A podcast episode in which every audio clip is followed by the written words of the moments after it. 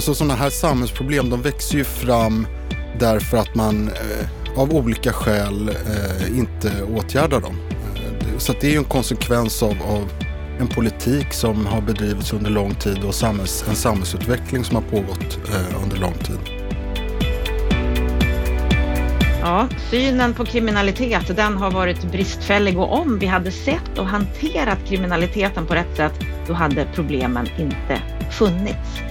Det här menar Ola Pettersson som eh, är ordförande i delegationen mot arbetslivskriminalitet och i det här samtalet så kommer han att ge sin syn på hur omfattande kriminaliteten är, vad som behöver göras åt den, vem som är ansvarig och vart han vill någonstans.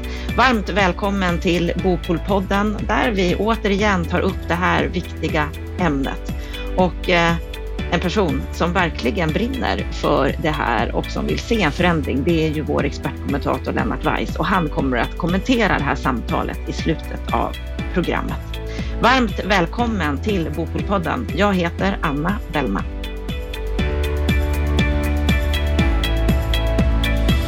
Hur ska Sverige stoppa brott i arbetslivet? Ja, det här är ett ämne som vi har tagit upp många gånger här i Bopolpodden och idag så ska vi utgå ifrån perspektivet som den nationella delegationen mot arbetslivskriminalitet har en delegation som tillsattes för ungefär ett år sedan. Och då sades det att Sverige kommer att hämta erfarenheter från Norge, försöka jobba mer effektivt mot skurkföretagen som mjölkar stat, kommuner och landsting på skattemedel, men också komma åt arbetsgivare som exploaterar människor i svenskt arbetsliv.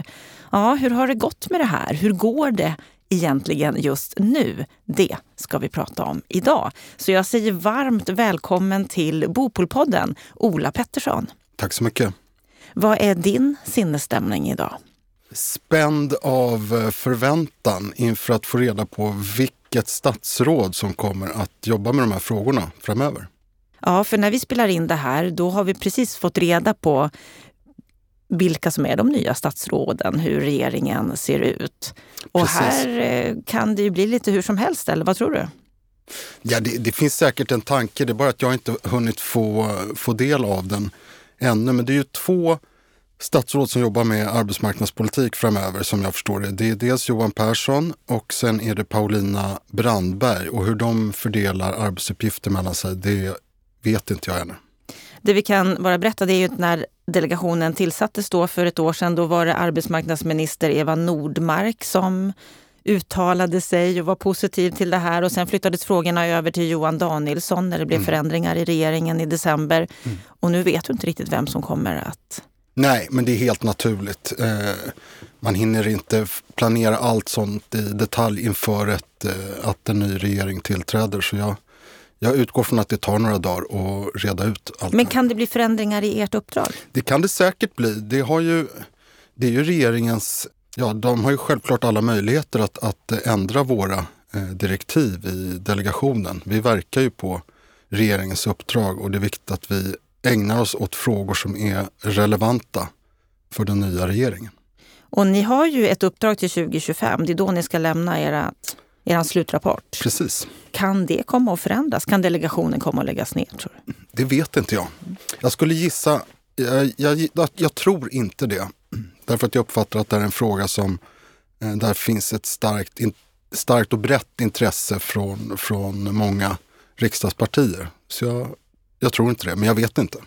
Mm vi får följa det och se. Och du kommer ju framförallt att följa det. Men först innan vi pratar om vad ert uppdrag är och vad det är ni, ni ser som viktigt framåt. Så bara för att få en bild av vem du är mm. så har du varit på LO i många år, mellan mm. 2008 och 2021. Du var chefsekonom där i, mm.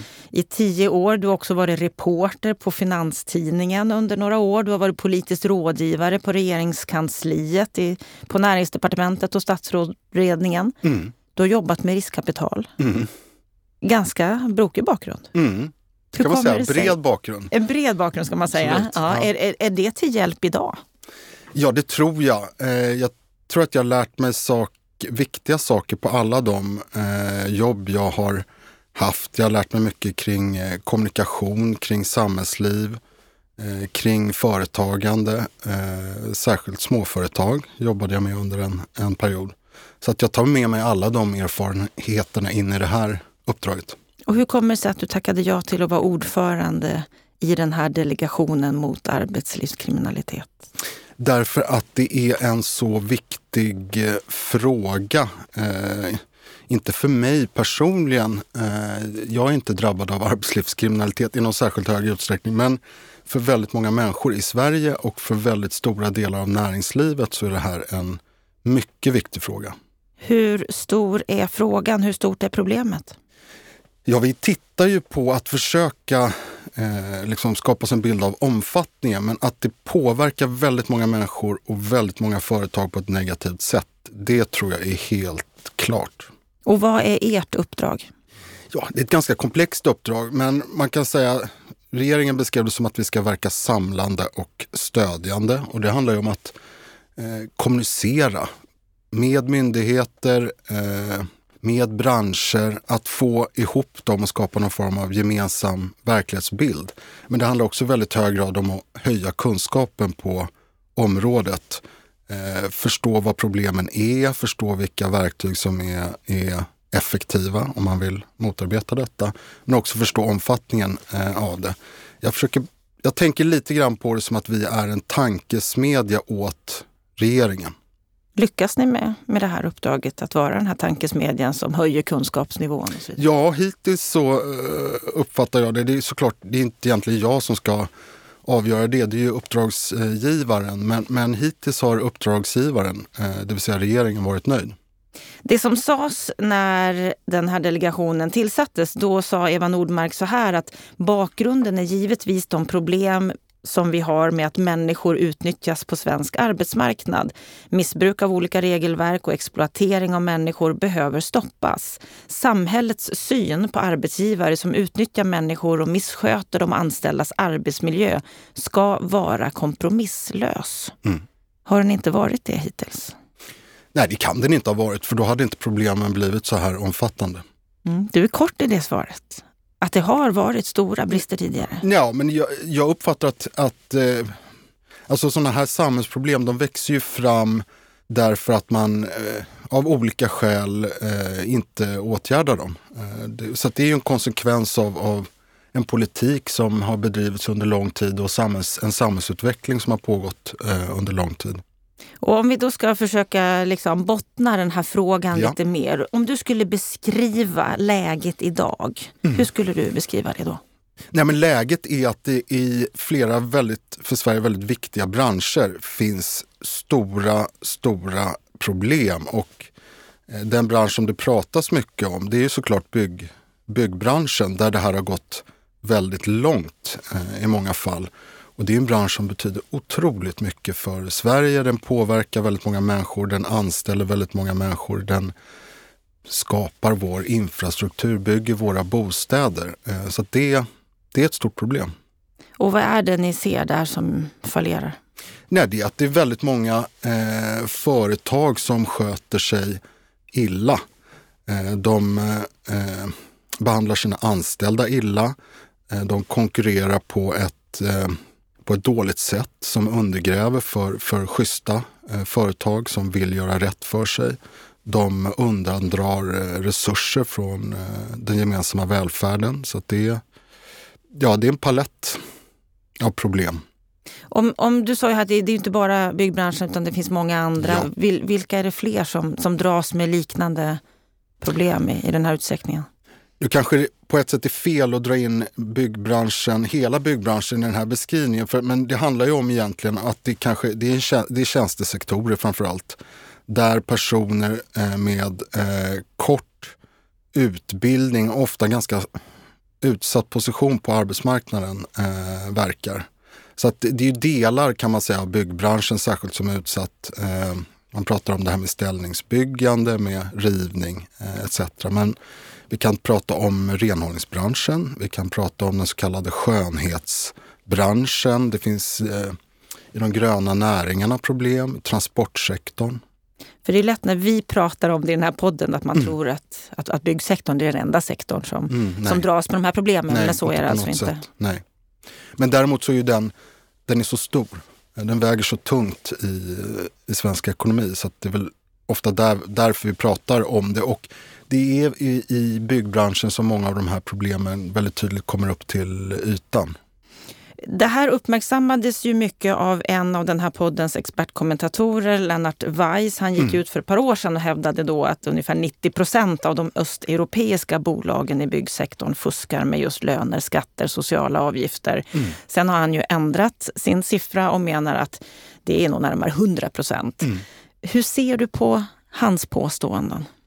Alltså jag kan ju inte verifiera dem. Eh, det har inte vi i uppdrag att göra, men, men eh, jag lyssnar ju såklart med, med väldigt stort intresse på det eh, Lennart säger. Han är ju en, en väldigt eh, kunnig person såklart. Så att jag har ingen anledning att, att, att misstro honom på något sätt. Men jag kan inte verifiera det själv.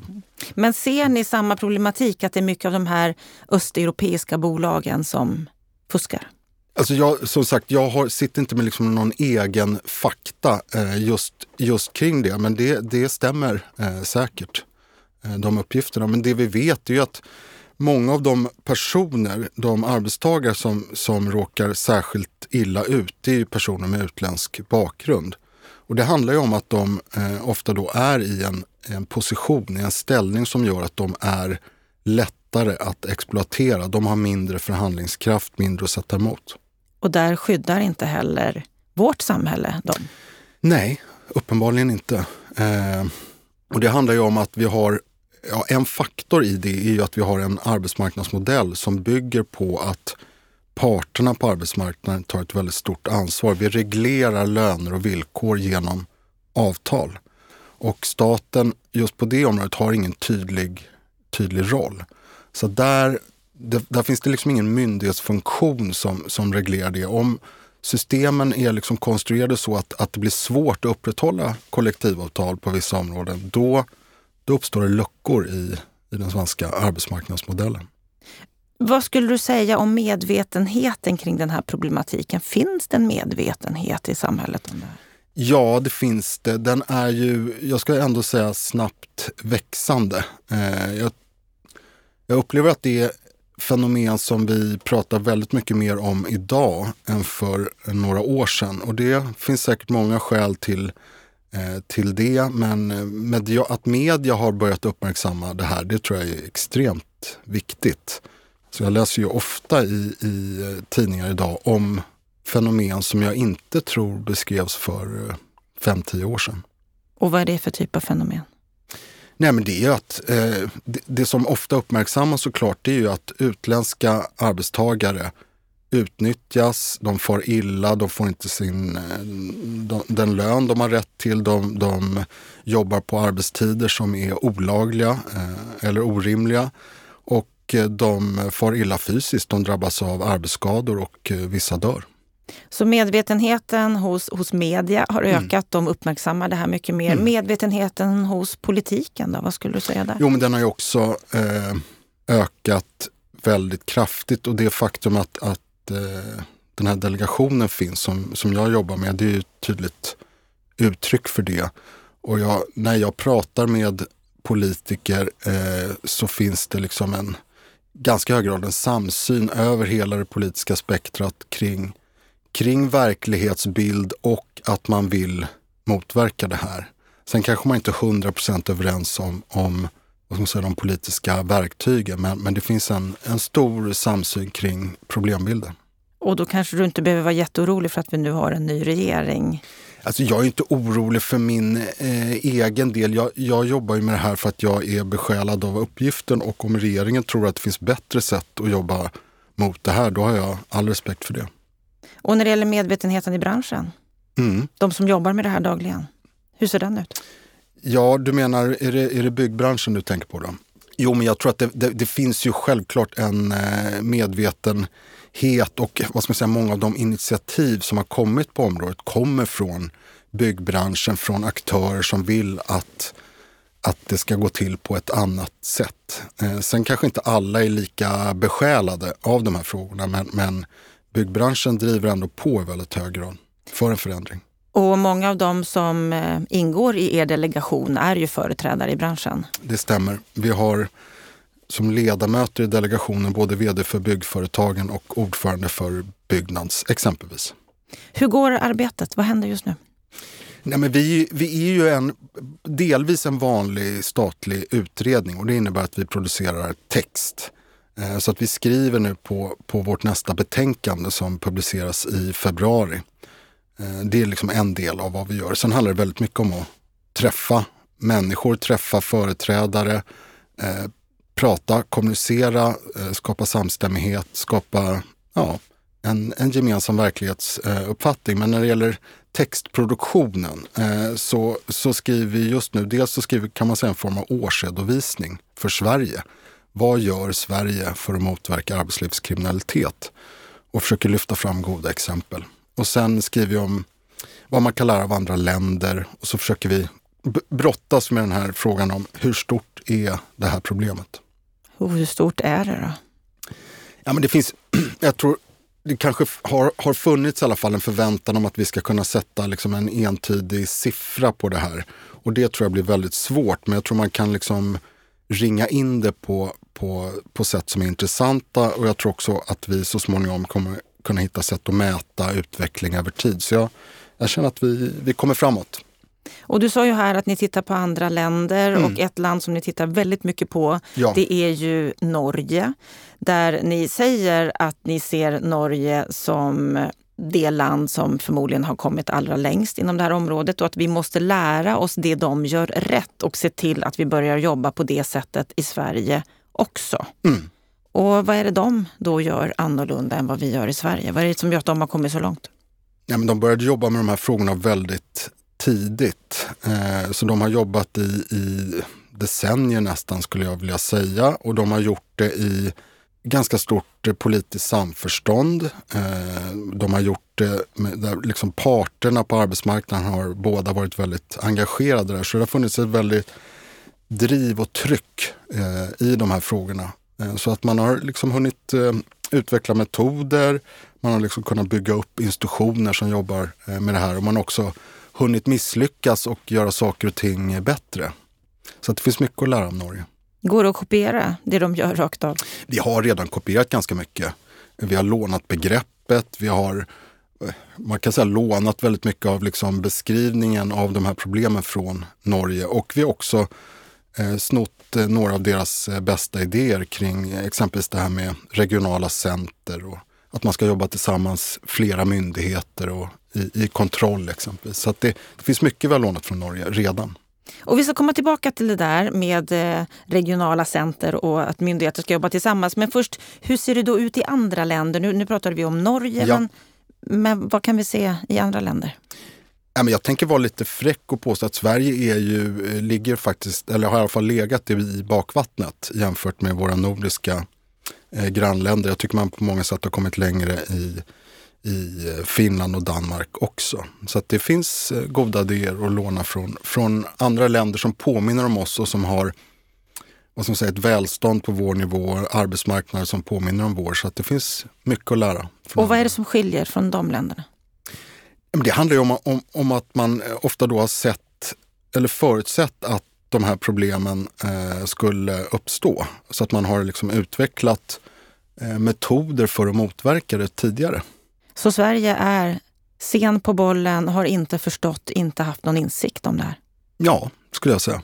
Och om vi då tittar på det du sa, en sak som är viktig i ert arbete som ni har tagit ifrån Norge så är det just det här med samordning, erfarenhetsutbyte mellan myndigheter, mm. regionala center. Mm. Och när jag pratade med Pia Bergman här mm. i podden för några veckor sedan som nyligen slutat sin tjänst på Skatteverket men som jobbat med de här frågorna riktigt, riktigt länge och varit en, en föregångsfigur i det här området så menade hon att lagen om sekretess hindrar en bra lösning i det här området och att det saknas en samordning mellan myndigheter idag. Hur ser du på, på det? Ja, men hennes beskrivning av hur det har varit är ju eh, korrekt. Eh, sen händer det väldigt mycket på området och händer ganska snabbt. Ehm, sen och ja, exempelvis så har det pågått utredningar här nu kring hur man ska kunna underlätta informationsutbyte mellan eh, myndigheter så att de kan göra bättre kontroller. Man börjar få upp rutiner kring hur man ska samarbeta mellan myndigheter, hur man ska kunna dela information som man kan dela. Så att det sker framsteg och när jag pratar med, med myndigheterna så är ju deras bild att, att eh, de jobbar på ett, på ett nytt sätt idag jämfört med hur de gjorde tidigare. Det är inte samma stuprörstänk som det kanske traditionellt har varit. Men det här med den här lagen om då sekretess, mm. hindrar inte den att de kan dela information? Absolut. Jo, men det, det finns en, eh, en samsyn kring att det här är ett problem och den föregående regeringen har, har jobbat med den frågan och det är väldigt tydligt att den regering som nu har tillträtt kommer fortsätta jobba med den frågan. Så att där kommer det ske mycket. Så du låter optimistisk. Kommer de att klara av att jobba bättre tillsammans, våra myndigheter? De kommer definitivt att få mycket mer kraftfulla verktyg. Som exempelvis? Nej, men de kommer kunna dela information på ett helt annat sätt än man har gjort eh, tidigare. Och det gör, vad det handlar om det är att kontroller av arbetsplatser exempelvis, att, det, att de kontrollerna ska bli, bli bättre och mer träffsäkra. Det är det egentligen väldigt mycket av det här bygger på.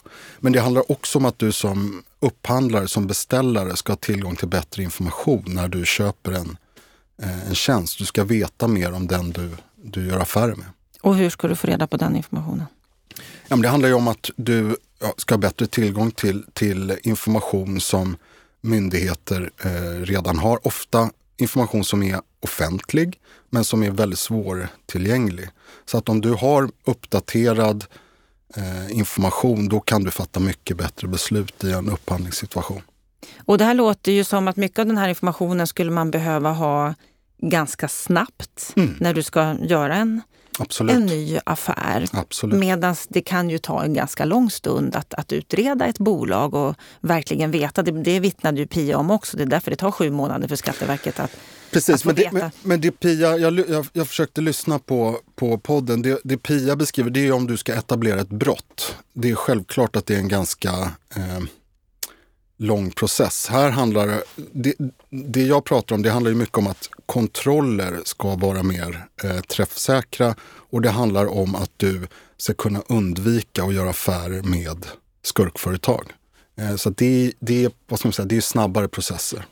Så att om jag får bättre information mm. ifrån myndigheter mm. på ett snabbare sätt så mm. kan jag vara mer garanterad ja. att jag gör bättre affärer. Ja. Är det det du menar? Ja, både som privatperson men också som, som företag och inte minst om du som upphandlande myndighet eh, ska köpa en tjänst så ska du kunna undvika eh, oseriösa aktörer. För det skulle jag ändå vilja säga är ett ganska stort problem idag att offentlig upphandling som såklart är en väldigt viktig del av svensk ekonomi, alltså det stat, region och kommuner köper. Ofta så sker de köpen inte på ett sätt som garanterar att vi undviker arbetslivskriminalitet och det är ju inte bra. Det är inte bra. Och genom den här bättre samordningen mellan myndigheter, genom att, mm. att den som ska köpa eller göra en, en ny tjänst så att säga, mm. ska lättare kunna veta att det här är inget skurkföretag. Hur mycket kommer vi komma till rätta med tror du? Jag tror att det är viktigt att, att, så att säga, de, de som vill göra rätt eh, som, som köpare, att de får möjlighet att göra det. Det tror jag liksom, det kommer sätta en helt annan ton i många, många branscher. Det ska man ju veta att offentliga eh, köpare, inte minst då inom, inom eh, byggnation och, och infrastruktur, de är ju extremt viktiga och sätter lite grann tonen för hela branschen. Så jag tror det kan få stort genomslag. En, ett, ett uppdrag som ni har fått nu här i somras, det var att ni ska utreda en myndighetsgemensam tipsfunktion. Mm. Vad innebär det? Ja, men idag så, så är det väldigt svårt att veta var du som, som privatperson eller som företagare eller, eller som facklig företrädare, vart du ska vända dig om du ser någonting som verkar väldigt konstigt. Eh, ibland kan det upplevas som att man måste ringa runt till sju, åtta olika myndigheter innan man så att säga kommit, kommit rätt. Och det är ingen bra, bra situation. Man ska kunna kräva mer av det offentliga. Att det ska vara enklare att komma nå, nå fram rätt med tips och eh, information. Så att det, det är egentligen det problemet som vi då är satta att eh, lösa. Och det här är ju en sån sak som jag som novis som inte är inblandad mm. i politiken har en liten fundering kring. Därför att ni fick det här uppdraget i juni mm. och ni ska göra en utredning om det här till juni mm. 2023. Alltså ett mm. helt år för att utreda en mm. tipsfunktion. Mm. Vad är det som tar så lång tid? Ja, eh, nej men det, alltså det här handlar ju om att vår utredning ska hålla en viss kvalitet. Den ska hålla, den ska kunna ligga till grund kanske för lagstiftningsförslag och det tar så lång tid att nå fram så att säga, till den nivån på ett förslag. Eh, det handlar om att man, liksom ska, man ska kunna sina, sina lagar och regler. Man ska ha eh, pratat med alla de som berörs eh, av detta, förstå konsekvenserna, kunna bedöma vad saker och ting kostar, Ja, det handlar om att se till att, att lösningar som, som man tar fram, att de håller över tid. Både så att säga rent konceptuellt men också att de håller för en prövning i domstolar och annat. Så det, det är inget konstigt att det tar ett år. Det brukar ofta ta längre tid med utredningar. Ja, det brukar ta lång tid med utredningar mm. och sen så brukar de bara stanna vid text. Ja, alltså nu kan inte jag svara på hur ofta utredningar i slutändan resulterar i lagstiftningsförslag, men jag skulle ändå säga att de i flertalet fall gör det. Vad är det som säkerställer att just den här utredningen kommer att leda någonstans och kommer att ge ett stort genomslag som du... Ja, men det bygger ju såklart på att, på att det finns ett politiskt intresse. Vi lagstiftar inte, utan det är ju eh, riksdagen i slutändan som, som fatta beslut om det krävs en ny lag och det är regeringen som måste ge instruktioner till myndigheter och, och andra för att det ska bli genomfört. Så att allting det här, det vi gör, det bygger ju såklart på att det finns en, en mottagare inom politiken som vill. Och om två och ett halvt år, mm. februari 2025, mm. då ska ni komma med en slutrapport, ett slutförslag kring mm. det här. Vad kommer det landa i? Ja, men vad, vad vi har gjort Alltså vi, vi, vi sitter ju på ett sätt utanför eh, liksom den vanliga myndighetssfären. Vi är satta att titta på eh, nya saker, att, att eh, liksom tänka nytt, att ta fram ny kunskap. I längden så vill man ju att det här sker inom så att säga, den vanliga myndighetsstrukturen. Så mycket handlar om att vi bygger upp saker, tar fram nya förslag, sen ska, måste det tas om hand av myndigheterna. Så att mycket av, av den vad ska man säga, slutprodukten blir ju liksom en form av kunskapsöverföring och ansvarsöverföring till, till de myndigheter som ska jobba vidare med det här. Men ni kommer ju också med delrapporter under tiden, Absolut. nu då i februari och sen kommer det komma i juni med den här tipsfunktionen och så vidare. Så det kommer ju förmodligen att hända saker under tiden ja, också. Ja, ja vi kommer, vi kommer eh, göra eh, releaser, om jag får uttrycka mig så, eh, löpande under hela den här perioden. Och vad förväntar du dig av dem? Jag förväntar mig att de gör stor skillnad i det svenska arbetet mot arbetslivskriminalitet. Och jag hoppas att vi har liksom börjat se någon form av trendbrott i, i flera branscher. Det är min förhoppning. Tror du att vi kommer att komma dit? Jag är övertygad om att det är möjligt. Om det finns, eh, om, om det finns en politisk vilja och om det finns i branscher eh, som är utsatta en beredskap att, att ändra på saker och ting. Då finns det stora möjligheter att komma vidare.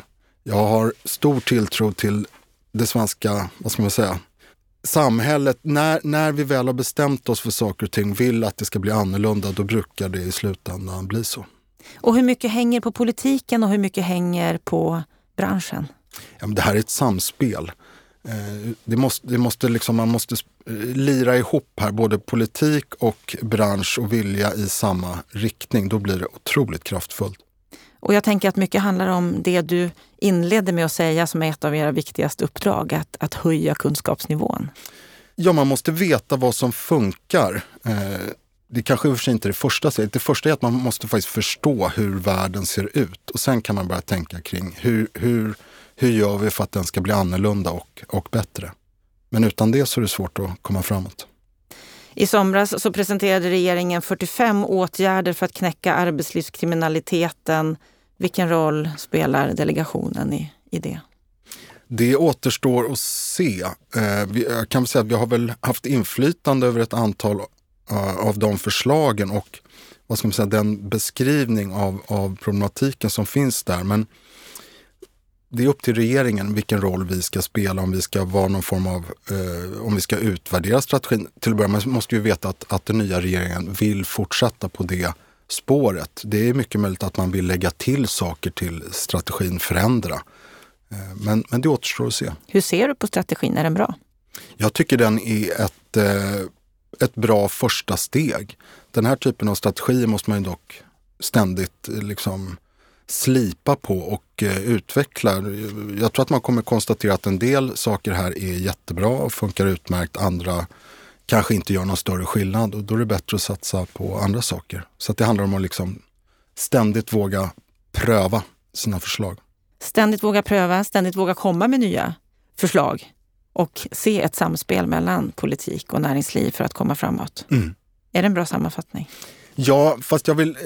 Eh, när, ja, alltså med näringsliv, då menar jag hela... Ah, båda parter på arbetsmarknaden. Det är både eh, arbetsgivare och arbetstagare som måste eh, jobba ihop. Och sen får man inte heller glömma bort eh, oss som individer, som konsumenter, privatpersoner. Vårt beteende, hur vi agerar spelar extremt stor roll. Eh, om vi avstår från att köpa den här eh, biltvätten som uppenbart är alldeles för billig, det, det gör skillnad. Eh, om du köper en städtjänst som du vet utförs av en person som får schyssta villkor, det gör skillnad. Så det gäller att vara mycket mer kritisk? Ja, på alla plan? Både som privatperson och företagare? Ja, men det handlar om att ta ansvar själv. Att du, att du, att du kräver att personer som, som utför tjänster åt dig får vettiga villkor. Att det känns bra. Och då kanske vi inte bara då kan lita på att politiken gör sitt? Nej, det kan man absolut, eller det tycker jag är lite, eh, det är lite defensivt och lite fegt. Utan här får man också liksom ta ett personligt Eh, ansvar och se till att man agerar i samklang med sina värderingar. Och här tror jag att delegationen kan ha en, en roll att spela faktiskt för att eh, öka medvetenheten även hos privatpersoner. Jag hoppas det. Det hoppas jag med. Stort tack för att du kom och delade detta i Bopolpodden. Tack.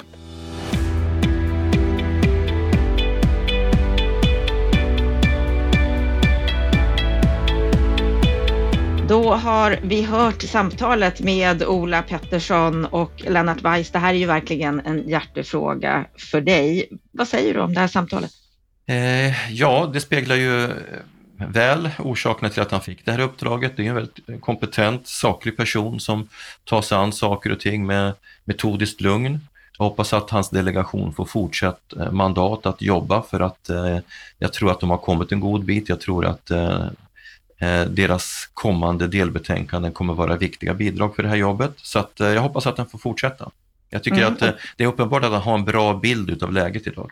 Mm. Och det är något som vi pratar en del om när, i början av samtalet. Kommer de att få fortsätta med tanke på att vi har en ny regering? Men du tror att de får det? Ja, jag tror det. Det, det vore en... Det skulle, det skulle föranleda en ganska stark reaktion från både branschorganisationer och, och oppositionen eh, Eh, om man skulle välja att lägga ner den. Så att eh, när man dessutom har temat brottsbekämpning som ett huvudtema för den här regeringen så vore det ju jättekonstigt om man skulle sänka ribban för ekonomiskt relaterad brottslighet. Jag har svårt att tro att man skulle göra ett sådant självmål. Mm, de har ju mycket att jobba med under de här åren som är kvar och som han säger, arbetslivskriminalitet finns ju i alla branscher, men inom bygg så är det ju väldigt påtagligt för det är en så pass stor bransch. Gör han rätt eh, tolkning här?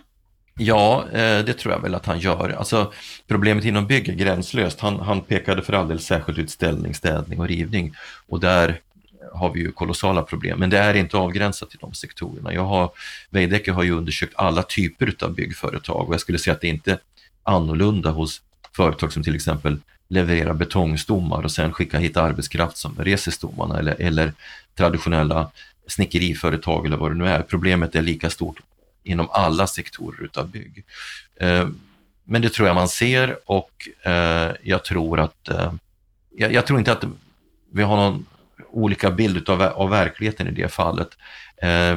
Transportsektorn drabbas utav samma typ av problem. Det som är viktigt, som han säger, det är att det här är en systemviktig bransch. Därför så jag menar, den, den, den utgör ändå 11 procent utav BNP. Skulle den åka in i samma träsk som restaurang restaurangsektorn till exempel, då, då, skulle vi få stora problem i Sverige. Då riskerar vi få en sektor med en hög grad av ekonomisk brottslighet och korruption och det tror jag man till varje pris vill undvika. Och ett sätt att undvika det, det är att göra det lättare för bolag att veta om man använder sig av kriminella underentreprenörer eller inte. Och han menar ju att det ska, det måste bli lättare att få information från myndigheter. Är det här ett sätt att verkligen minska kriminaliteten? Är de på rätt väg där? Jo, det är en pusselbit i det hela, men precis som han själv påpekar så är ju ansvaret delat här. När det gäller löne regleringen av löner och uppföljning av lönesystemet så ligger det på parterna och då ska man ju ändå poängtera att där har parterna de verktyg de behöver. De har alltså tillgång till all statistik i Fora, de har tillgång till all statistik i lösen där löneredovisningen ligger. Eh, vi använder ju själva de systemen tack vare vårt speciella samarbete med Byggnads. Vi tar bara en, ett litet sånt där detaljproblem som parterna skulle kunna ta i imorgon. Varje sån här analys som vi gör visar att de företag vi undersöker har en väldigt stor andel av 70 och 88 procentare. Och då måste vi reda ut vad det innebär. Eftersom inte utländska eh, yrkesarbetare har så kallat yrkesbevis som vi har i Sverige. De har skapat ett system inom kollektivavtalet att om man har jobbat mindre än ett år, då har man 70 procent av kollektiv, avtalets eh, grundlön. Om man har jobbat mellan ett och sex år har man 88 procent och har man jobbat mer än sex år så menar man att man har uppfyllt, uppfyllt kraven för fullt yrkesbevis. Då ska man ha 100 procent av kollektivavtalets grundlön. Det märkliga är att så gott som alla företag som vi undersöker har färre än 10 procent 100-procentare. De har 40 till 50 procent 70-procentare. Tror du att det är trovärdigt, Anna, att, att man skickar hit folk med mindre än ett års yrkeserfarenhet? Det här är ett systematiskt fusk som byggföretagen och Byggnad skulle kunna ta itu med imorgon om de bestämde sig för att samarbeta. Och uppenbarligen är de inte överens om det. Och det gör mig faktiskt bedrövad. Och jag har sagt det förut, jag säger det igen, det är parterna i Sverige som har huvudansvaret för att villkoren, de grundläggande ekonomiska villkoren på marknaden fungerar vi som är medlemmar i byggföretagen betalar för att den sortens kontroller ska göras. Det duger inte med att man gör credit safe-kontroller för att se om man har skatteskulder, betalningsanmärkningar eller deras soliditet. Det här är kärnfrågorna och det gör mig klart irriterad över att vi inte har kommit längre med den sortens kontroller. Sen har du den andra sidan där myndigheterna har en betydelse, det vill säga eh, hur följer man upp utstationerings, eh, uppgifterna i utstationeringsregistret? Hur ser man till att Skatteverket får tillgång till dem? Och det är en befogad kritik ifrån både parterna och ifrån delegationen. Där har det gått för sakta och där finns det sekretessregler som sätter spärr. Och där skulle jag vilja uppmana Ola och delegationen att sätta större sökarljus på det juridiska systemets eh, roll i det här dramat, för de sätter väldigt ofta käppar i hjulet när det gäller effektiva kontroller. Vad är det för saker i det juridiska systemet som, som du tycker att man ska se över? Ja, det är två saker. Eh, när man eh, levererar förslag om förbättrade kontroller eller till exempel den här typen av styrande system som vi har i, i Norge kallas för Oslo-modellen eller Rogalandsmodellen, där man ställer krav på användningen av, av ett visst antal fast anställda, Till exempel i Oslo kräver, jag tror det är 80 procent fastanställda som grundregler. grundregler. Att man få betalt enligt kollektivavtalet mellan jobb, mellan uppdragen. Att man har krav på skickliga yrkes, eh, på hantverkare, att man ställer krav på lärlingar, att man har begränsning av antal UV-led, att man har kontroll över vem som jobbar på, på, på kommunens entreprenader. Försöker man ställa den typen av krav i Sverige, då kommer det juridiska systemet och säger att det är inte förenligt med proportionalitetsprincipen, det vill säga den sortens åtgärder anses för ingripande i förhållande till EUs grundregel om, om, marknadens fria rörlighet. Men det handlar ju kort och gott om i vilken proportion du betraktar kriminalitet som en väsentlig fråga, om du viktar upp den så att den får större betydelse, att den snarare betraktas som ett hot mot sund konkurrens och det som är så att säga EUs eh, huvudsyfte med, med, gällande lagstiftning, nämligen att vi ska ha en effektiv fungerande inre marknad. Ja, men då vägs ju den här typen av förslag av på ett annat sätt. Jag kan ta ett annat exempel. Jag springer väldigt ofta på GDPR-argumentet, att det skulle finnas risk utifrån personuppgiftslämning och personers integritet. Det är också ett sånt där argument som man slänger sig med i tid och otid. Jag menar att Eh, det här handlar också om, om så kallad intresseavvägning. Hur vägs intresset att, att, att stävja kriminalitet mot den enskildes intresse av personlig integritet? Det här kan vägas av på ett annat sätt. Och tyvärr är det så att juristerna eh, kastar grus i maskineriet i väldigt många olika sammanhang och jag uppfattar att man väldigt ofta använder det här för att antingen dölja eh, problem, medvetet dölja problem eller att sätta käppar i hjulet för effektivare kontroller. Det här tycker jag delegationen ska ge sig på och säkerställa att vi får en bättre balans mellan olika intressen. Så det är ett exempel på eh, ett fokus som skulle vara till gagn för de här frågorna om, om delegationen gav sig i kast med det. Så vad är det viktigaste som du vill skicka med Ola? Ja, det är dels det här jag nämner, alltså att nu måste man titta mer på detaljnivå. Vad är det som hindrar eh, delning av information? Är det sekretessregler? Ja, i vissa fall. Men det är också så att eh, våra myndigheter är underbemannade resursmässigt, att de har ålderdomliga administrativa system. Även om sekretessreglerna gjorde det möjligt för Skatteverket att hämta information från utstationeringsregistret, till exempel om, kring det här med fasta driftställen, så, så har inte Arbetsmiljöverket tillräckliga verktyg för att enkelt skicka över uppgifterna till Skatteverket. Hela den här kedjan utav hinder måste man nu se över. Men jag är tillbaka igen till parterna. Parterna måste ta sitt ansvar. Jag är djupt bekymrad över att åtgärdskommissionen som tillsattes mellan byggnads och byggföretagen står och stampar. De skulle ha levererat sitt förslag den sista juni i år och ännu har det inte kommit någonting. Så det, går upp, det är uppenbarligen någonting som, som bromsar eh, processerna både på partssidan och på myndighetssidan. Ja, det finns mycket att skicka med både till Ola Pettersson och till parterna, men han tar ju också upp det här med den privata marknaden och fusket där. Vad, vad säger du om det, Lennart? Jag är glad över att han gör den markeringen. Det, det, är både ett moraliskt problem, men det är förmodligen också ett problem i, i väldigt stor skala som är illa utrett. Det skulle jag önska att delegationen utredde, men jag är helt övertygad om att vi har ett storskaligt fusk med RUT och ROT, där den som tar ett uppdrag eh, ett rot uppdrag så att säga eh, har allting på, på plats, rent på ytan i varje fall. Men sen tar de i sin tur in en underentreprenör som ett fuskbolag. Jag skulle vilja ändra reglerna så att, att ROT och RUT-företag måste utföra jobbet med egen arbetskraft. De, de, de, de, borde inte tillåtas att, så att säga, handla upp en underentreprenör för att utföra RUT och ROT-jobb.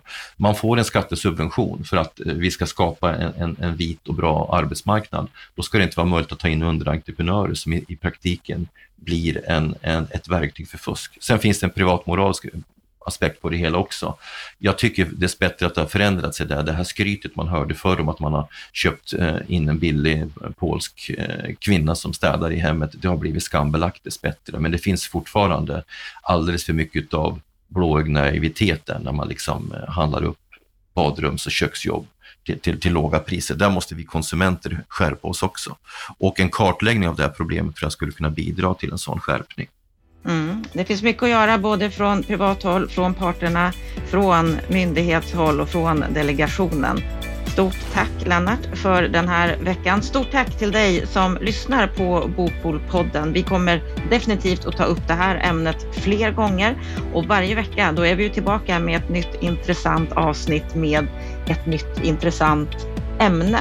Och på fredagarna, ja, då kommer vi tillbaka med veckans Aktuellt med det senaste som har hänt under veckan.